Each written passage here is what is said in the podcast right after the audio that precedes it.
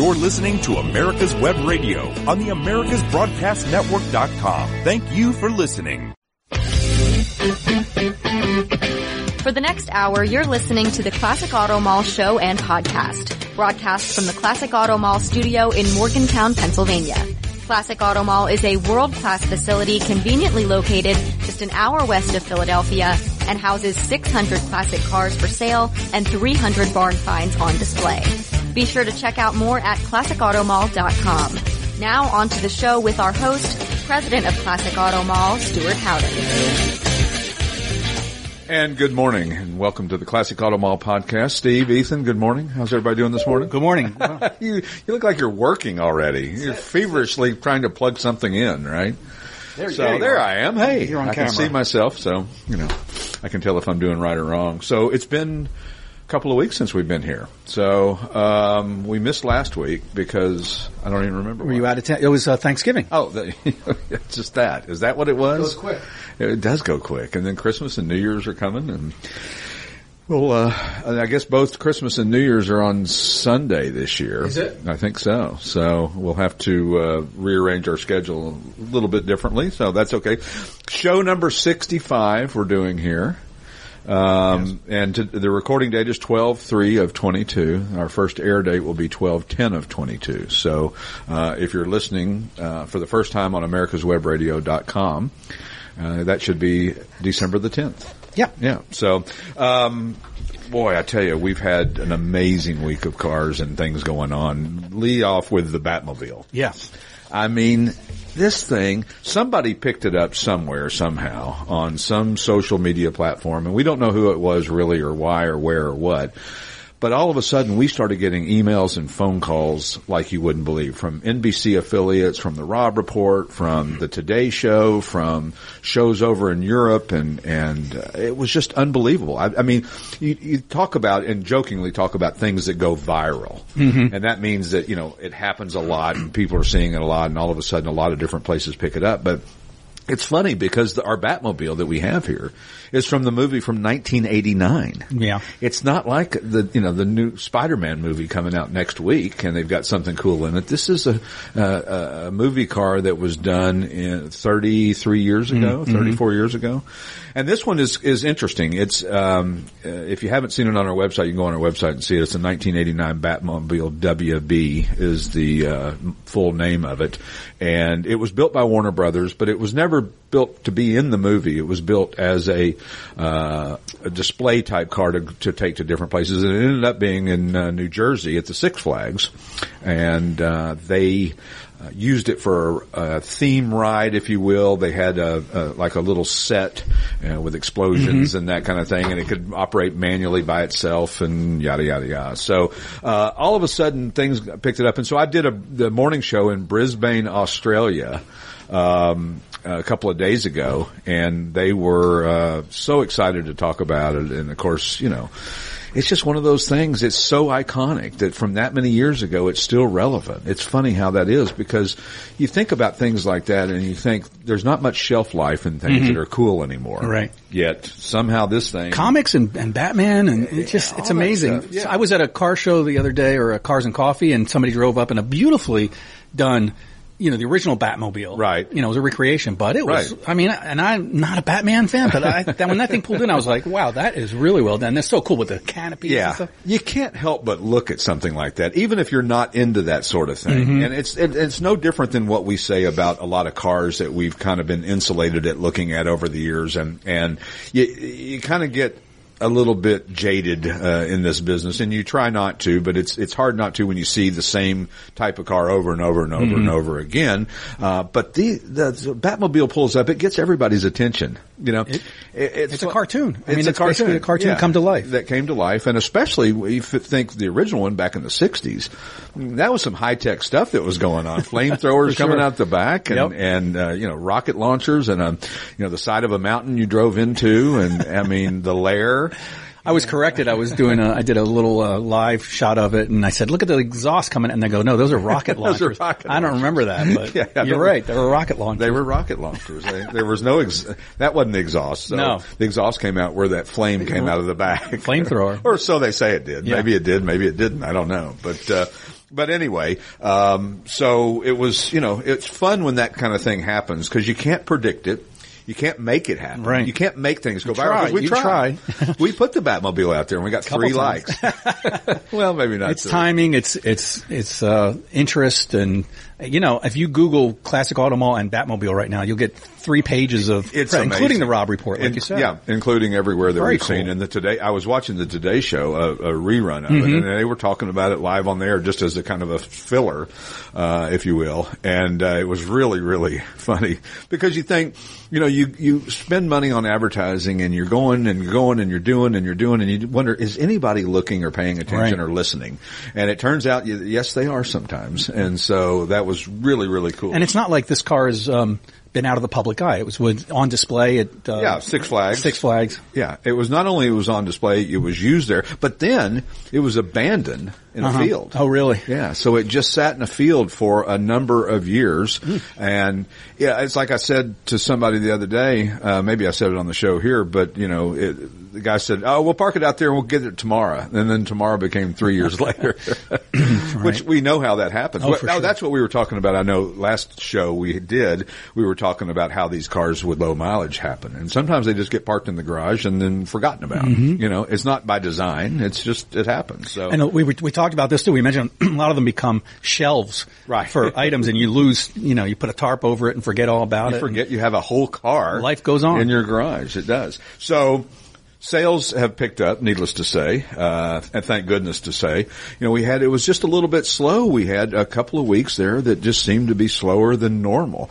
And then boom, all of a sudden a couple of weeks ago, and of course, the last 2 weeks where we've sold cars to, has gone up significantly. We've sold 38 cars, or 37 cars, in the past 2 weeks. Normally we just do 1 week at a time, but we didn't do a show. So, you know, one of those things. But, anyway, where do we sell cars? Where did you sell cars to? Where in the world? Where in the world? Well, it may not feel the world-ish. It may feel just the U.S., but I don't think we have any foreign cars that we sold to, this past 2 weeks. But, Sykesville, Maryland, Lewes, Delaware, Smithtown, New York, Hammonton, New Jersey, Endicott, New York, Ashburn, Virginia, Arcadia, Indiana, Sherman, Texas, Nashville, Tennessee, Williamsport, Pennsylvania, Hamburg, Pennsylvania, Ben Salem, Pennsylvania, Philadelphia, Pennsylvania, Lehighton, Pennsylvania, Southampton, Pennsylvania, Sunman, Indiana, Durbin, West Virginia, Boyce, Virginia, Lawrenceville, Georgia, Hamburg, Pennsylvania, Millstone Township, New Jersey, Wilmington, Delaware, Santa Maria, California, Colleyville, Texas, Greencastle, Pennsylvania, Vernon, New Jersey, Levittown, Pennsylvania, Fairplay, South Carolina, Stoughton, Massachusetts, Paradise, Pennsylvania, Sumter, South Carolina, Philadelphia, Pennsylvania, Waycross, New York, Cayo Coast, California, and Westchester, PA. I want to compliment you on your pronunciation of the towns. Pretty good. I'm nailing it today, aren't I? Really good. Yeah. So, you know, I listen. That's amazing. Because, you know, I get the notices on my email, and I didn't realize there were that many. Well, and it's funny. It's like anything when you see a notice that you sold one or two or three or whatever. There's just all kinds of, you know, people and things and, you know, so. Listen, at the end of the day, we're just happy to be selling cars. If they were all to Morgantown, we'd be happy. Yeah, we had a couple slow weeks there, but that seems to have picked up quite a bit. Yeah. And, you know, we got a rainy day today and there are people walking through. Again, not all the sales come from people walking through, although occasionally it happens. More than most often when we sell a car, it's usually because somebody's seen it online. Right. And even if they come here, then normally they have seen it online first, and then therefore then they come here and see it in person and say, yeah, that finalizes what I thought about the car, that I wanted the car. So, you know, that's the kind of stuff that it's hard to track or manipulate or to know. Always, you know, you used to ask the age-old question, how did you hear about us? Well, I saw you on the internet. Well, that's okay. Was it our website? Right. Was it? No, I saw a story about the Batmobile. I never heard of you, and now I know Classic Auto Mall. And by the way, I live 5 minutes from here. That happens too. Oh, I was passing on the turnpike. I see it all the time, but I never stopped. Yeah, didn't know really what it was. Right. Classic Auto Mall wasn't clear enough. Gotta shorten the name or something. I don't know. You know, Auto Mall. I'm always, you know, every business name that I've ever tried to come up with, I always try to make it as simplistic as possible. Where, you know, you could call it something like Motoropolis, and then nobody would know what it was. Then everybody, it sounds like Disneyland. You don't know what's going on in there. No idea. So, but anyway. We're thankful that the sales have picked up. The consignments are, you know, through the roof, and still we're at 1,131 consignments for the year. Okay. So it looks like we'll hit 1,200, which would average 100 consignments per month. Last year we did 1,059. So we're above that by 40, 60, and a whole month to go. 70 with basically. What do we have about 850 of them under the roof right now? Let's see, 850 consignments, and then about 30 of our own cars that we have. So 880 something offered for sale right now. And you know, just unbelievable. I mean, it's an amazing amount of cars, and we have a little bit of everything. You know, we have everything like our cars that we sold this week. The cheapest one was $7,000. Yeah. All the way up to a brand new Porsche, not brand new, but a new to us. New Porsche to us, 911 Turbo. Oh, you're probably going to talk about that. I'm sorry. No, I don't have that on my list. Stepped on your agenda. Thanks a lot. Appreciate it. I don't like my agenda. Right up front, though, if you want to see a beautiful Porsche. Yeah, it really is. Silver on red. Silver with an interesting red interior. It's more of a oxblood. Like that's going to be our new term that we use. So anyway, so we'll keep the consignments coming. Let's see if we can. I mean, we have filled the building basically. We have got so many cars in here, and they are piled down the aisleways, and we apologize for all of you that actually come here. I know it's hard to walk around sometimes, but you know, it's just one of those things. Keep your zippers and Levi's rivets close to your. Keep them close to your vest, right? Because you know, at the end of the day, our cars sell online, so it doesn't matter where your car is parked in the building, if it's in an aisleway or if it's in a back room or if it's at the back of a room, because every car is front and center. I imagine you get some pushback from owners. Go, hey, why is my car in the back room? Sure. And listen, at the end of the day, it doesn't matter where your car is. 95% of the cars we sell are online. People see them. They're always in the main showroom when they're online. So, I mean, absolutely. You know, you're not they all get the same treatment. All get the same treatment, whether it's a $5,000 car or a $50,000 car. And again, 7,000 was the cheapest in the last 2 weeks. 72,000 was the most expensive car we sold in the last 2 weeks. So, and then everything in between. 40, right? Yeah. 40 is like the midpoint. Yeah, 40 is about our sweet spot of price points on cars. But we sell expensive cars and we sell less expensive cars as well too. So, it's one of those things that, we like to have something for everybody. We like the fact that there are, you know, a car that's affordable to somebody who's starting out in the hobby. And we like the car that's here that's available to the seasoned guy who's had a bunch of cars and has deep pockets and can afford and buy whatever he wants. And, but you know, it's funny.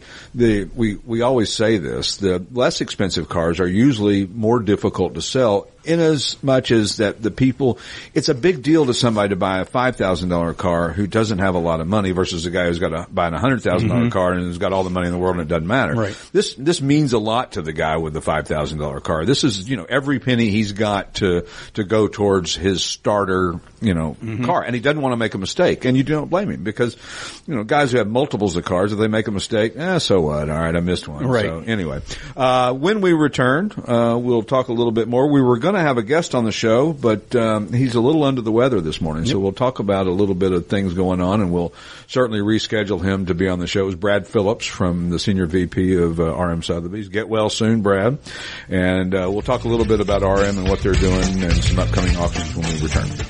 It's a museum, it's a showroom, it's an experience. The Classic Auto Mall in Morgantown, Pennsylvania is 336,000 square feet of rare, custom, and specialty automobiles on display and on consignment. From the earliest production cars to modern exotics, Classic Auto Mall is a feast for the eyes and the memories. Stroll through time in any season in this climate-controlled facility that you simply have to see to believe. Admission is free. Just remember to bring comfortable shoes. Hey folks, this is Victor with the On Point with Victor show. Make sure you listen every Tuesday 1 to 2, only right here on America's Web Radio, the On Point with Victor show. Remember folks, I'm not angry, I'm just right. And you can find out why every Tuesday from 1 to 2, the On Point with Victor show, only right here on America's Web Radio. You're listening to America's Web Radio on the AmericasBroadcastNetwork.com. Thank you for listening. We're back with the Classic Auto Mall podcast on a rainy Saturday, December the 3rd, 2022. This year is almost over. I can't believe it. I know. I love this time of year, though. It's the best. I do too. Pennsylvania. I love holidays. Mm-hmm. I hope we have one good snow. Mm-hmm. Generally speaking, I hope it's on Christmas. That'd be good. You know, White Christmas. Yeah, we're going to Missouri for Christmas, and then New Year's we're going to Colorado. So, and maybe take the grandkids skiing. So. Oh, that sounds like fun. Oh yeah. But Ethan's got his friend just moved to Colorado. Yeah, nothing more fun than teaching a 5-year-old, 3-year-old, and a 1-year-old how to ski. Yeah, mm-hmm. And they can't lug their own skis, so you're lugging the skis for them. So, you know, one of those things. Anyway, our guest this morning was supposed to be Brad Phillips from the Senior VP of RM Sotheby's. Brad's under the weather this morning. We wish him well. We'll have him on probably next week. Yep. We'll try to get that lined up. But, you know, they've got a great auction coming up. Actually be tonight if you're listening on America's Web Radio on December the 10th. The Miami sale, and it's a curated sale of what they call young-timer cars, mm-hmm. which are 1980s and 90s and 2000s BMWs and Porsches and WRXs and – no, I don't think it's WRXs really. WRXs is a whole different 2004. Category. Yeah. But it is cars that kind of my generation grew up with. That's cool. The Porsches, the BMWs, the Mercedes. They have AMG coupes that have the 6-liter mm-hmm. V8. They've got – a Ferrari V12 engine table that I want so bad I can't stand it, but you know it's going to bring 50, 60 grand. It'll bring five figures for sure. Oh, absolutely. Yeah, yeah. And then they've got a crated Enzo motor. Really? Yeah. What is that going to bring? Six figures. Yeah. Wow, that's amazing. Yeah, I don't know that doesn't bring $200,000 or $300,000. I'd buy that and put a tabletop on it. And then you would copy the guy right before you. Nanny. I got an Enzo engine. So some of the cars that they have coming up, they have a Z8 BMW 2001, 2002. Very cool. That's one of my cars on my bucket list. But they keep getting more and more expensive. Oh, yeah. It's like everything. Every time I look, I go, you know, I used to be able to afford that. Mm-hmm. Not anymore. Mm-hmm. Nope. Now they're, you know, X, Y, Z. And I think the Alpina versions, which are the higher horsepower specialty ones, are breaking $400,000. Wow. Now, I say that it's on my bucket list, but I've never driven one. So how do I know it's on my bucket list? I have cars like that are on my list that I've actually never driven. So, and then you drive them, and you're disappointed. Yeah. Well, we've talked about this in the past. Yep. A Cobra is you burn your legs on the bike. Uncomfortable. You know, it's hot. It's noisy. Well, some of the old vets are really hard to drive. Yes, remember the '70s vets were very darty, especially like the C4s or C3s. Let's see, C3, 4. If you just barely touched the wheel, you were going in a different direction. Right. And so that was one of the things that you didn't know until you owned it. So, you know, be careful of what you wish for on your bucket list because it may not. Right. It may disappoint you. I'm sure when I get my Pantera, it's going to be hot and it's claustrophobic in there. I spent many days driving a Pantera in Los Angeles when I worked and lived out there, and a guy that I worked for had a massive collection of cars, and one of them was a Pantera, and they had those driveway, you know, the bump between the driveway and the street, and they're that real harsh angle. Yep. They really were bad in California at the time. This was early 80s. Mm-hmm. And the throttle stuck on that thing coming home, and it was getting hot, and smoke was coming out of it, and I just wanted to get it back, and I didn't want to not be able to get it in the driveway, so I hit that angle at 30 miles an hour just about. And then the fence was literally 1 inch on either side of the mirror to get through between the house and the neighbor's house to go back to the garage.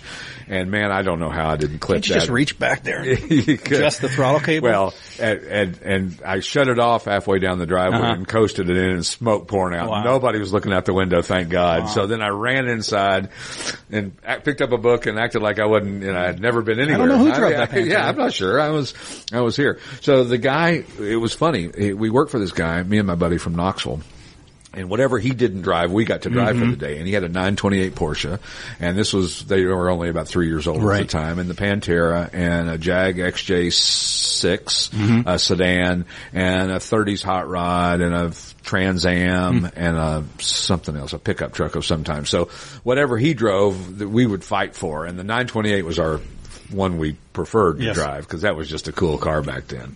Nothing like cruising Sunset Strip in a 928 Porsche, thinking that you're really cool. And of course, you realize that nobody's looking at you; they're looking at the car. But anyway, so they've got. Speaking of 928s, they've got another one of my bucket list cars at this Miami sale coming up. RM Auctions. Coming up December the 10th. Which is today as this show airs? Yes, is the 928 GTS. Yes. Which was, they made in 93, 94, and 95, and they were the highest horsepower, of the 928s. And of course, they were mostly in automatic. Hard to find one with a manual transmission. Of course, as the years went by, that wasn't that unusual that you couldn't find, people were getting more and further away from manual transmissions. Mm-hmm. And here's the thing.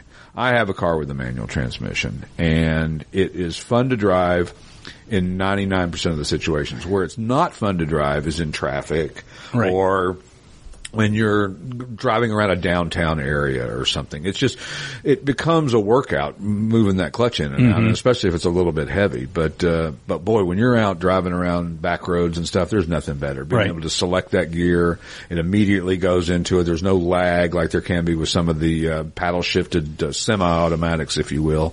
I know that the first Ferrari I drove with one of those was a, F355, and it was odd. It was when you shifted, it would decelerate, stops accelerating, then accelerate again, and it could be really jerky and not enjoyable. Whereas with a manual, you're controlling whether it does that or it doesn't do that. So, but anyway, but I would take the 928 GTS with a manual transmission. That'd be awesome. Yeah. And then an 87 560 SEC Mercedes, which is one of my favorite body styles. That was the precursor to my CL55 that I have. This one's the AMG wide body, and this thing is so cool. It has got that stance, that Miami look to it, and here it is for sale in Miami. So, it's one of those cars that you either love it or you hate it. And then they've got a 96 911 Turbo Coupe, which is the second to last year of the air-cooled Porsches. And then, of course, a 97 Turbo S Coupe, which the estimate on that car is $550,000 to $650,000. Is that crazy? That's appreciation. Yeah, yeah. So, who knows what it's going to bring. I mean, I just was looking online. The Enzo engine, the estimate on that is $200,000 to $300,000 for an engine. And the V12 Ferrari engine table is $30,000 to $60,000. Wow. Yeah. That's incredible. I was looking, where did I see it? There was a Porsche R, 911R, which I love. I actually saw one at a show, and I didn't realize they were so rare. What's his name has one? North of us. Mascaro? Oh. Yeah. This one went for, I think it was either on Bring a Trail or wherever. Right. $500,000. I'm like, really? Wow. Did not know. They made 961 of them. Right. But still, they're special. So the 87 Mercedes 560 SEC, it was the two-door coupe. What year? The Mercedes 87. Okay. And it's the AMG 6-liter wide body. This one has got only, I think, 14,000. It's in kilometers, but 14,000 miles on it. But it's got the 5.5 liter that was bored out to 6 liters.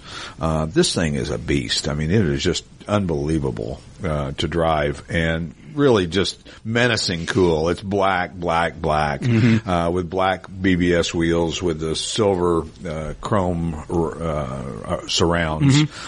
And then the other one that they have is the Lamborghini LM002, which is the SUV Lambo. Yeah, the Rambo Lambo. Love this one's in red. Oh, nice. So why not? And the estimate on it is $200,000 to $250,000. Yeah, they're relatively affordable, actually, if you think about it. Yeah.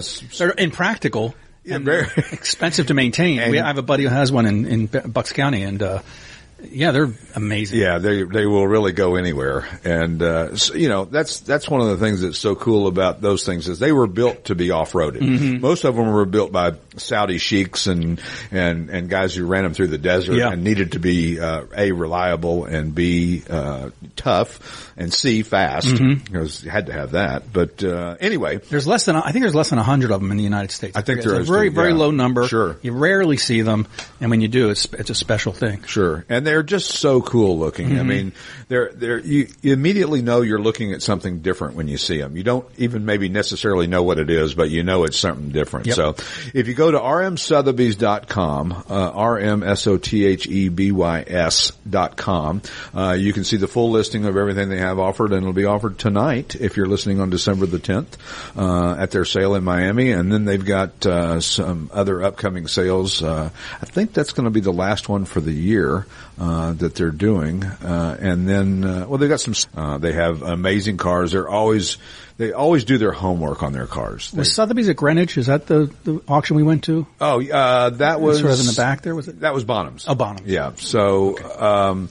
They've been doing an auction there, I think, since day one in Greenwich. Okay. They've moved. It was involved with the Concours. Now it's kind of a separate thing, but anyway, if you get a chance, check out Sotheby's. Like I said, they do their homework, and if you call RM's, one of their car specialists, about a car, they will tell you everything about the car. I mean, they know details about cars that the owners probably don't know. For sure. You know what I mean? They really do their homework when it comes to these. So, you know, certainly, give them a shout, and they'll be glad to answer any questions for you. And if you get a chance, go see that sale, and or see them in Paris in February, Amelia Island in March. They've got a whole. They get to go all over the world. They're like Formula One guys. They get to just hang out in France and awesome. Europe and Germany and wherever they want to go. I was looking forward to hearing. Brad sounds like he's got the dream job too. Yeah, I talked to a lot of people with I mean, you got the dream job too. Well, but yeah, well, it's pretty cool. I think you have the dream job, Steve.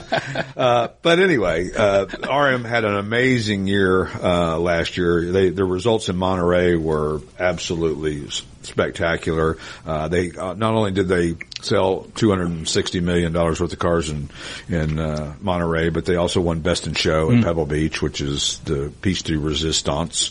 And then they sold a $143 million Mercedes. So, you know, not a bad year for them. So, if you get a chance, go check them out. They just recently sold the Schumacher Ferrari, which we talked about, the 2003 F2003 for $15 million. And then they had the Newman Haas racing sale that was just recently. So the economy, sometimes some people are not affected by the economy. Yeah.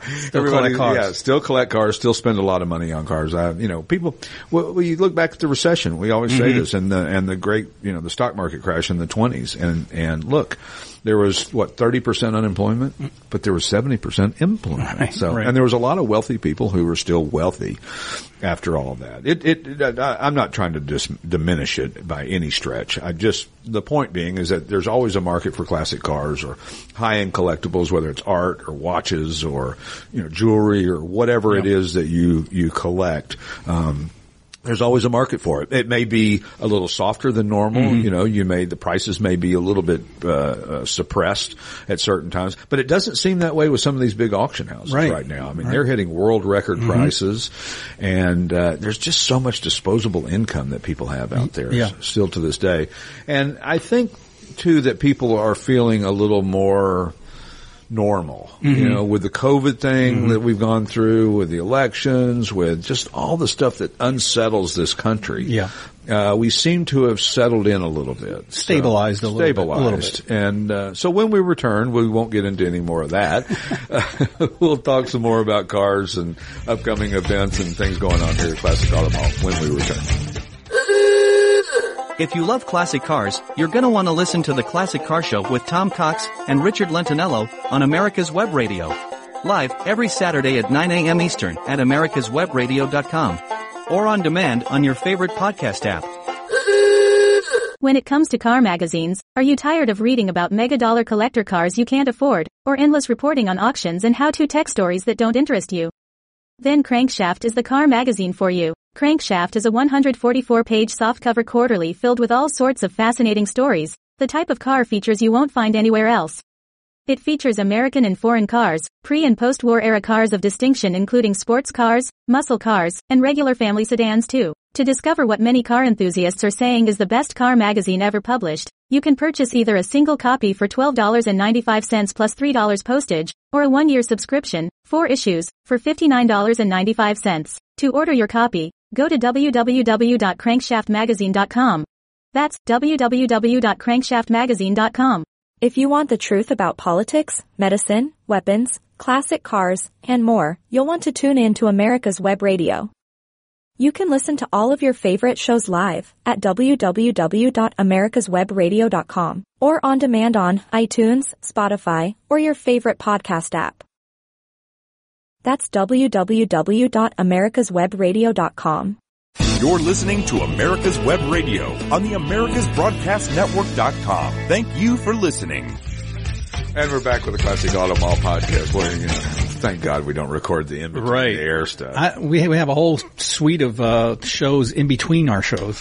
So, well wishes to our friend Jay Leno. Looking good. Looking good, man. He's out there and about. And I don't know what's worse, getting burned in the face or having to put up with those stupid questions from reporters. Yeah, I don't know. They probably like. I think that he'll take the burn in the face any day. I mean, he looks great. Yeah, well. Yeah, I mean. It wasn't, he has access to great, great doctors. I know, obviously. But you started to say it wasn't that bad. No, it was bad. When you have gasoline spill on your face and then light on fire. But it was kind of under his chin and on his chin, and it wasn't directly on his face. I'm not saying wasn't bad. I'm just saying it could have been worse. That's what Jay, I'm saying. I have nothing to do with this. Sorry.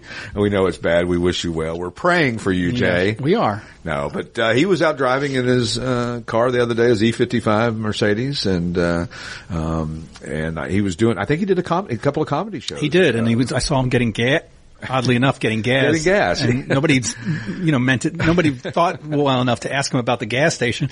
They were asking, "We love you, Jay, and we got your back," and all that stuff. Not, hey, like, is it? Thank you. Is it not? Are you not feeling a little uncomfortable getting gas because that would be the smart question. Can I get that for you, Jay? Yeah. Could you step way over there? It was a '50s car too. It was a big '50s Cadillac or something. I mean, it's got to make you think. But he doesn't seem like one of those guys who would even dwell on something like that. He's probably embarrassed by all the attention. Mm-hmm. He's just one of those kind of down-to-earth people that happens to be famous. And, that's got to be kind of a tough place to be. For sure. You want to enjoy your life and do what you do. And he seems very accessible. I mean, every time we've ever talked to him, he's very accessible and takes time to talk and takes a picture with you and doesn't complain about it or seem to complain about it. I told you he was the first celebrity I saw in person when I moved to L.A. Right. At Alpha Beta at Fairfax in Santa Monica. He was riding his motorcycle. Right. I saw him again at the Beverly Hills Car Show where he saw my Grand National. And then I bumped into him at the literature fair. We used to have an automotive literature fair at Irwindale Racetrack in California. And he was there buying magazines and books. Yeah. Really cool. Totally accessible. Back before the Internet. Yeah, it was before the Internet. Yeah, or early stages of the Internet. Yeah. Back then when you think about the ways you had to learn about cars and classic cars was either magazines or books. Yep. Or anything else you needed to learn about was an encyclopedia at the library. And, of course, what happened to encyclopedias? I don't know, and I'm not sure they even have the literature fair anymore, but that was fun because you can go and get old magazines and books. Well, you do notice that at almost every auction, there is that company, PJ's, I think, that they have all the automotive brochures, and they're all categorized by make.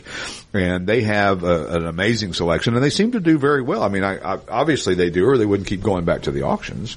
But you see them at a lot of the sales, and they'll have this whole display set up of all these crates, and it's brochures from the 30s and 40s and 50s and 60s, and mostly 60s and 70s stuff you see.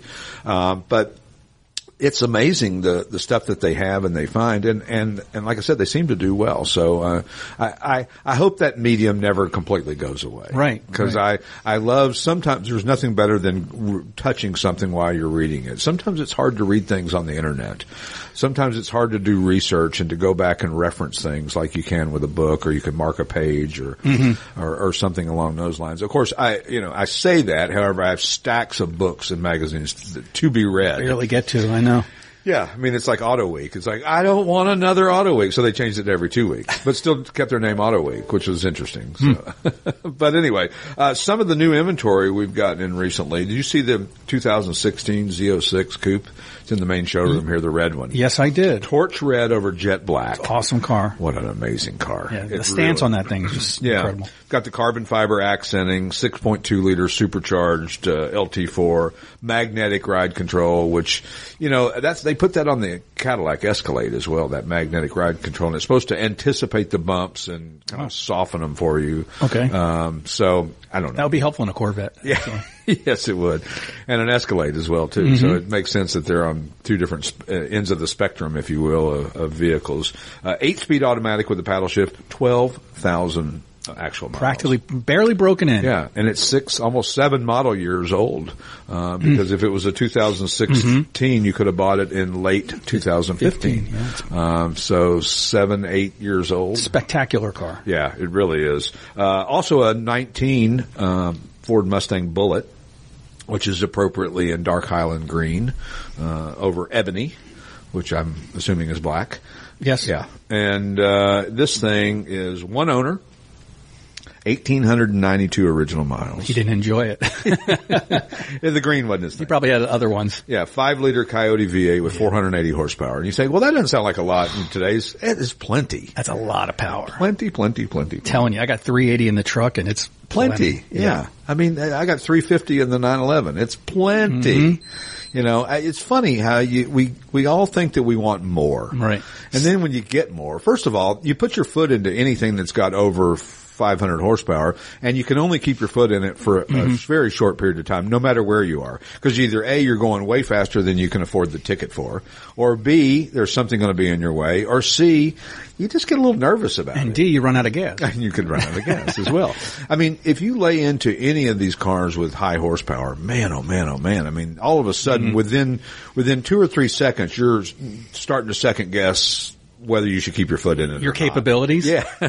Even if you're on the turnpike or going up 176 from here, which I don't speed going up 176. Right. Never. For any law enforcement officers that happen to be listening, we obey the. You remember the 1199 club in California? If it's a foundation, the 1199 foundation was a CHP foundation. If you had that license plate frame around your Porsche, it gives you a little bit of leeway. They might let you go a little bit because you've donated, but it's hard. It was hard to get them. Yeah, well, I would imagine a concealed carry permit in New York City. Exactly, or same thing. Very, very difficult. But I think they're making. I read something this week that they're remaking Bullitt the movie, and they're wondering what car to use. And I'm thinking, why not use the new Bullitt? But I guess they're going to try to iconize. Is that a word? I doubt it. A new car. Nothing like a real word. Is Bradley Cooper going to be in it? That's the other thing. They're trying to figure out who's going to be in it. And they say it's not going to be a remake. It's going to be a tribute or something along those lines. Well, we can only hope. Yeah. But you know what's funny about car chases in movies is that back in the 60s and 70s and even 80s, you didn't have an opportunity to see cars from the perspective that you could see them in a movie. You know, you didn't get to ride along with the camera inside the car. Now, every race car's got 14 cameras on it. You can see it from the spoiler. You can see it from the front wing. You can see it from the driver's perspective. You can see it from the top of the car. Yep. You can see all kinds of interesting things. That with drones, you can be hovering above the car. You know, back when Bullitt came out, you didn't get that perspective of a car. And then they did it really well, the chase scene. I mean, the movie itself is like, okay. It can be a little slow, and the dialogue is slow, and they spend a little bit too much time on certain things. Although, with that said, I will say that I'm not a fan of the quick move.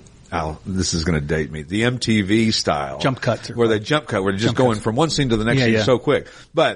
But there's also a too slow. Mm-hmm. That's what they did in these old movies. They would focus on something and be like, okay, please go to the next scene. Anything other than what you're doing here. Mm-hmm. So, but, you saw perspectives of vehicles that you never got to see before when you saw Bullitt come out in the late 60s or Smokey and the Bandit in the 70s. And when that happened, nowadays, how are you going to make it? A car chase scene isn't quite the same as it was then. So how are you going to make it? How are you going to make it different? How are you going to make it so it's relevant to 2023 or whatever, 2024, or whenever the thing comes out? That's going to be the interesting litmus test. Maybe they should use electric cars. It'll just be this. There'll be no exhaust sound. It'll just be this. That's it. That's all you hear. You're quiet, and you just kind of meditate through the movie. So, I mean, I guess most of the electric cars now have pumped-in exhaust sound. Yeah, you can. Crazy. But anyway, the Mustang Bullitt is here and available for sale. We got a 68 Chevelle SS396 convertible in Seafrost green, over black. And that's a really unusual green. It was sitting right over there. Beautiful I noticed you looked over that way. Yeah, because I think we featured it in social. Yeah, it's beautiful. Yes, I mean, it's sharp. A lot of greens are the Highland green I really like in the Bullet, and this lighter seafoam green. There's some greens that I don't care for. Everything in between those two is pretty much useless. Yeah, I don't really care so much for it. But this sea frost green over black is beautiful. Beautiful restoration. $396. L35, the Turbo Hydromatic 400, meticulous build. If you get a chance, come check it out. And then, of course, a 2001 Prancing Horse, the 360 Spider, Grigio Titanio over slate gray. It's a Euro spec Ferrari, which means it was originally built and sold in Europe. It wasn't a built for the U.S. version, which they have. And then after so many years, I think it's after I don't know how many years it is because I was going to say 25, but this car isn't 25 years old, so I don't know. Right. Maybe how it's not, got over here? It's not here. Maybe it's black market. I'm sorry, it's really not over here. Sorry, did I say Ferrari? I meant to say Chevrolet Vega. So anyway, it's the first year for the 360. It's got the 3.6 liter double overhead cam. With a Formula One 6-speed automatic, which we aforementioned and talked about. It's got new roof actuators, which apparently is a thing, and the tools and the manuals. And then another green car, believe it or not, is a 32 Ford Roadster, meadow green over tan. It's an all-steel Brookville body, 3-inch chop top. Bop top is what I wrote there. I don't know what the hell I was thinking. It's bop top. Bop top. Board 350 with three deuces, 3 2-barrel carbs. It was a Rodder's Journal featured car. Wow. And it's got the Dart Sportsman heads. So this thing is really, really cool. We've been getting some really interesting hot rods in as of late that are unique and different. And so many hot rods you see have followed the same kind of path of the others. They people like what they like, and there's, no different than a Camaro or a Corvette all looking the same from different eras. A lot of the hot rods had the same features because, they're tried and true. People have tried them different ways and they realize, oh, this is the way we really want it, or this is the way that it would be best. And so, listen, to each his own. And I tell people when you customize a car, try not to go crazy. Because the more custom you make something, the more you limit your market when it's time to resell it. And not that anybody has any plans of selling or even trying to, make money off of these things because, that doesn't happen. But what you want to do is you want to make something so that there's a wide market of people that want it when it's time for you to move on to something else. And listen, we all get ready for something different. Our dream car after you've had it for 10 years, maybe you're looking for something different, maybe a new dream car. You've got to experience that one. You've gotten to use it. And then, time to move on. So if it's over customized, it's more difficult to sell. So just keep it simple. But you're right. There's a lot of clean hot rods here that, really no flames, no, just a nice solid paint job of a single color with a beautiful leather interior and usually a 350 Chevy. Usually chrome. Usually lots of chrome and sometimes a quick change rear end, sometimes some, high dollar headers. Sometimes they've even got, modern day stereos and things like that. A lot of people like to just listen to the car. So, you can have the nicest stereo in the world, but if you got a good sounding motor, then, you maybe won't, listen to that stereo, and that would be just been a waste of time and money. So when we return, we'll talk about some other things, automotive, and, tell you about some upcoming things coming here to Classic Automall when we return. Since the 1960s, J.C. Taylor has been America's premier specialty insurance provider for classic cars, antique autos, modified, and custom vehicles. Our customers have trusted us to protect their prized possessions for more than 6 decades. For more information, or to receive a quote, contact our expert team today by calling 888-ANTIQUE, or by visiting our website at jctaylor.com/awr.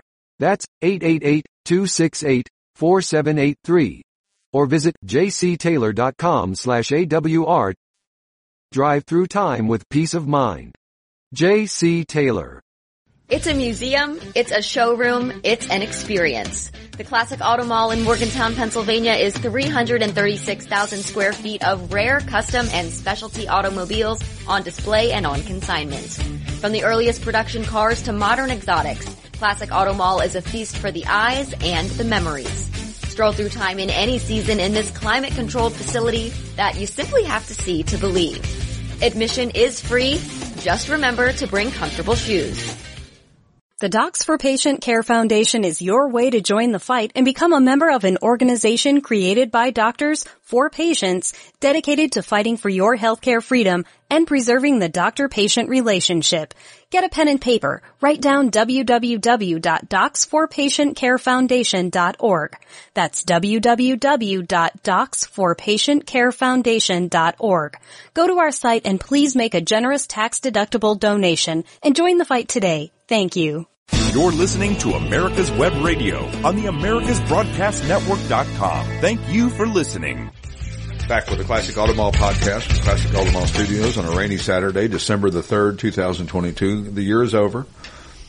I don't mean it's, that sounds morbid. It's almost over. It's almost over. It's over. It will be over. January 1st will be our 5th anniversary. We have been here for 5. Wow. 5 years. It's hard to believe. 5 good years. Anyway, end of the year, our 5-year anniversary is coming up. It's hard to believe. Thank you for everybody who helped make that happen. We really appreciate it. Really appreciate all of our consignors and our buyers and just people that come out and promote Classic Auto Mall. And you know, like we said on last week's show and the past couple of shows, if you're in a market that's, you know, 200 miles from here plus, east of the Mississippi, we'd love to talk to you about becoming a rep. We got a couple of emails. I apologize. I just saw one that came in, must have come in last week, and I must have missed it because my battery was dead and I couldn't find my stupid charger for my laptop. Check engine went on. And all that. Yeah. So you buy a Range Rover. Then they tell you not to. And everybody says, oh, you can't buy a Range Rover. They're trouble. And no offense to Range Rovers. Listen, it's a great car. Driving to downtown Philly night before last. Check engine light comes on. And sometimes the check engine light means stop immediately. It does.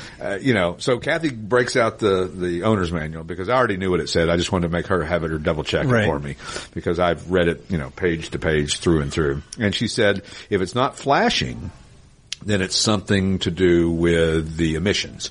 If it's flashing, jump out of the car immediately. No, really? Get the fire extinguisher. Yeah, get the fire extinguisher out and run for your life. No, if it's flashing, that means that there's something that's critical that's wrong. So we called the Range Rover place and they said, no, you're okay to drive it. It's usually the O2 sensor. This happens. A lot of foreign cars have this, and it's always around. This one's got 30,000 miles on it, and it's usually around 30,000 miles, and it usually happens when it first turns cold. Mm. So the guy seemed, very knowledgeable. So I'm taking it down next week. We'll see. I'll give a report on how he did. Right. But anyway, we were driving down to, I gave a presentation speech, if you will, at the Union League of Philadelphia. Right. Which is an amazing building. Mm-hmm. I got the nickel tour, for an hour tour, actually, of the building. And there was guys in kilts with the Scotch dinner they were doing, and we walked into the Lincoln Room, which is probably seats about 500 people, and it was just before they were getting ready to have this dinner party, and all these guys in their kilts. There was guys playing bagpipes, and on every table was like 4 bottles of single malt Scotch, all high-end single malt Scotch, nice bottles of wine. You could tell these guys are going to be red in the face pretty soon. Uh-huh. But they have the Union League of Philadelphia, if you don't know, is a 4,000 member, one of the oldest clubs, founded in 1862, and it's the #1 city club in the world, and it's one of those throwback things. You think that it would be hard for something like that to survive. Mm-hmm. It's a social club. I take that back. It's more than a social club. It's more than a club, but in this day and age, when was the last time you were invited to a cocktail party? When was the last time that you went to a dinner party at somebody's house? It just, it doesn't happen like it used to happen even 15 or 20 or 30 years ago. Mm-hmm. But this thing is booming. There is people everywhere. They have a subgroup called the Fine Auto Society, and I spoke to that group and met some wonderful people. Now, some people that had done business with us before, some people that had heard of us, some people that had never heard of us.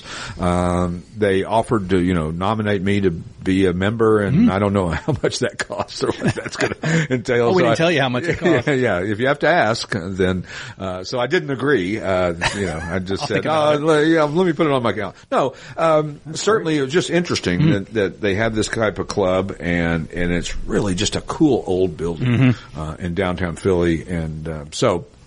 Oh, we did that, and it was wonderful, and we loved meeting everybody. And the check engine light on the way there or on the way home? On the way there, which is nerve-wracking. Yeah. On the way home, I wouldn't have cared so much because I wasn't under some kind of deadline to get there and be there at a certain time and to speak. And, of course, I spoke right through the soup and the salad, so I only got the entree. So, but, that's all right. Yeah, but it was fun, and it was enjoyable, and it was interesting to see that and meet some really interesting people in the hobby. And I say this all the time, whether you're at an auction or a dinner or an event or whatever, the people in this hobby are just fantastic. Yeah, and you just never know who might be a customer or a visitor or whatever. Absolutely. I mean, you never know. You see guys and you think, oh, because they have money, they're all into cars. Well, that's not necessarily the case. A lot of people aren't into cars, and that's okay.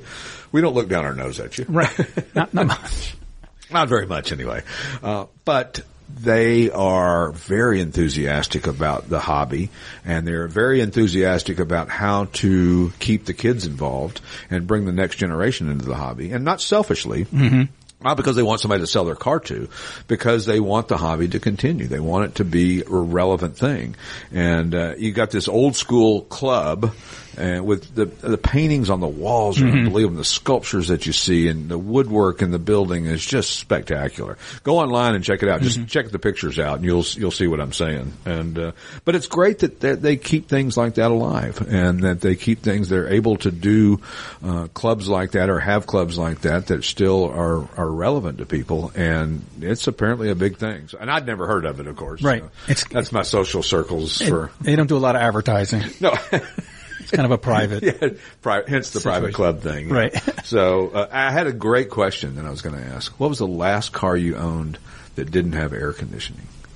Okay. I'm asking. I'm not asking you to contemplate it. Damn, well. It's kind of like when you fill out one of these forms. I got to think about that. So my last one was did not have air conditioning. I had an 85 Cadillac that had air conditioning, but it didn't work, and I was living in Daytona. Oh. And it was miserable. And the driver's side window wouldn't go down either. Oh, this thing that had electrical gremlins. It was an 85 Cadillac, and this was in 97. Right. So it was like a 12-year-old.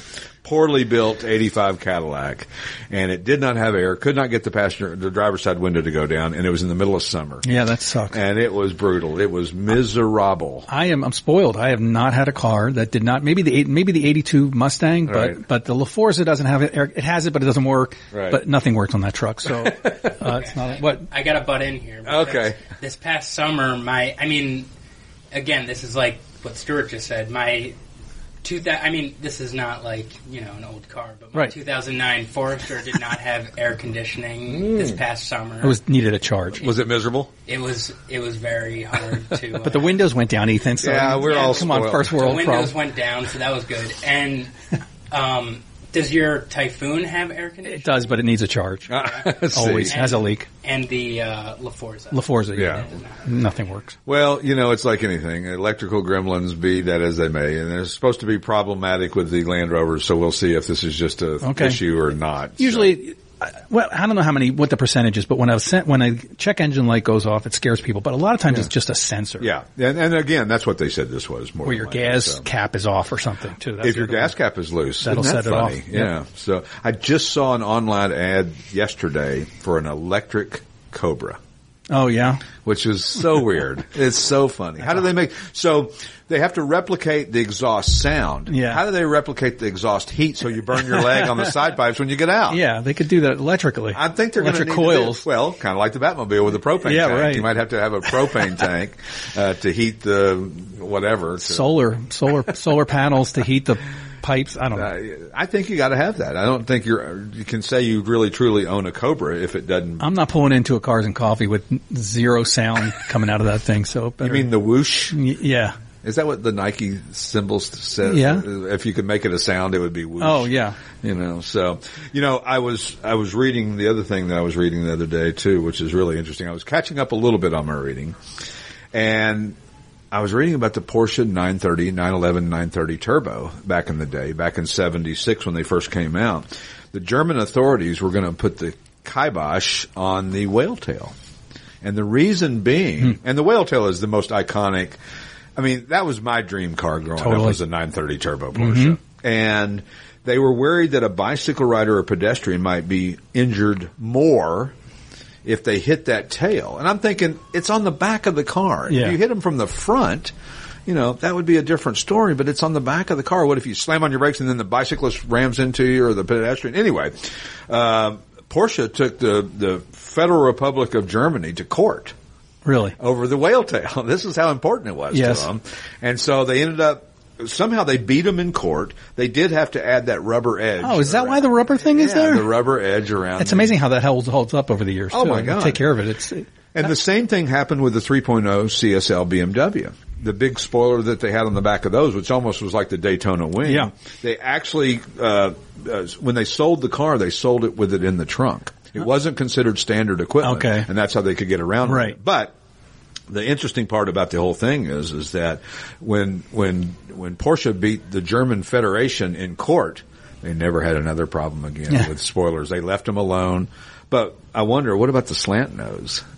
I mean, talk about if you hit a pedestrian with that slant nose. That's super low. Like you can't have front bumpers that low anymore. Yeah, it's like a cow pusher, you know. That's interesting. Yeah, what did I see? A 928 that had the rubber spoiler too. Yeah. So I guess it's something so funny. Yeah, and you know you see things and you know about things like that and the rubber spoiler and blah blah blah, and you think you never really think about why or never question it. So that's what we do here at Classic Auto Mall Podcast is we question the unquestionable. We're educational and fun and whimsical. That's right. And we try to get through whatever we can get through. And we hope that we didn't ramble too much today, but we were hoping to have our guest on, and he was going to carry the load. So that's right. So I like it when the guests carry the load. But anyway, don't forget the Miami auction, rmsotheby's.com. Their sale will be, if you're listening on our podcast on AmericasWebRadio.com, then you'll know that it's tonight. In Miami, I think it's at 5 o'clock or 5 p.m. It starts. Eastern, is that on television Eastern or no? Night. It is on the internet filmed, and they're fun to watch. Yeah, they are. The RM sales are fun to watch. They are, you know, interesting because of the scope and size of what they have, and they're also interesting because of the price points that they get for these cars. I mean, some of these things just break the bank, and it's a more formal. You know what I mean? It's like a more formal auction. It's not not that circus is a bad thing. I'm just saying it's not as bright and flashy as Meekum and Barrett Jackson, which are great. I watched them, believe me, hours and hours of watching them on TV. This is a different vibe. Yeah. RM and Bonhams too is a different vibe altogether. It's kind of old school auction house type stuff. More of the British style of auctioneering. The actual auction starts at 7 p.m. And it's where is that held? I think it's at the where is that? I don't know where it is. Run down there real quick if you're hearing this at 10 a.m. 1111 Lincoln Road on the 7th floor, Miami Beach, Florida. So wherever that happens to be. So if you get a chance, go say hey to them and tell them that Classic Auto Mall sent you. So we'll get some credits. That's right. We'll get some chits from RM. So next week we'll have probably have Brad Phillips on the show next week, and hopefully we'll be able to talk to him. And get well soon to Brad and our friend Jay Leno, and we'll talk to you next week. See ya. We appreciate you listening to our show, and don't forget to come visit us in person when you're in southeastern Pennsylvania. We're open Monday, Tuesday, Thursday, and Friday from 9 a.m. to 5 p.m. Wednesday is our late day, and we're open from 9 a.m. to 8 p.m. Saturdays, we're open from 9 a.m. to noon, and we are closed on Sundays. You can reach us by telephone at 888-227-0914 or via email at info@classicautomall.com. To reach the show, email us at podcast@classicautomall.com. The Classic Auto Mall podcast is produced by Car Smarts Media with music by the Pat Travers Band. You're listening to America's Web Radio on the AmericasBroadcastNetwork.com. Thank you for listening.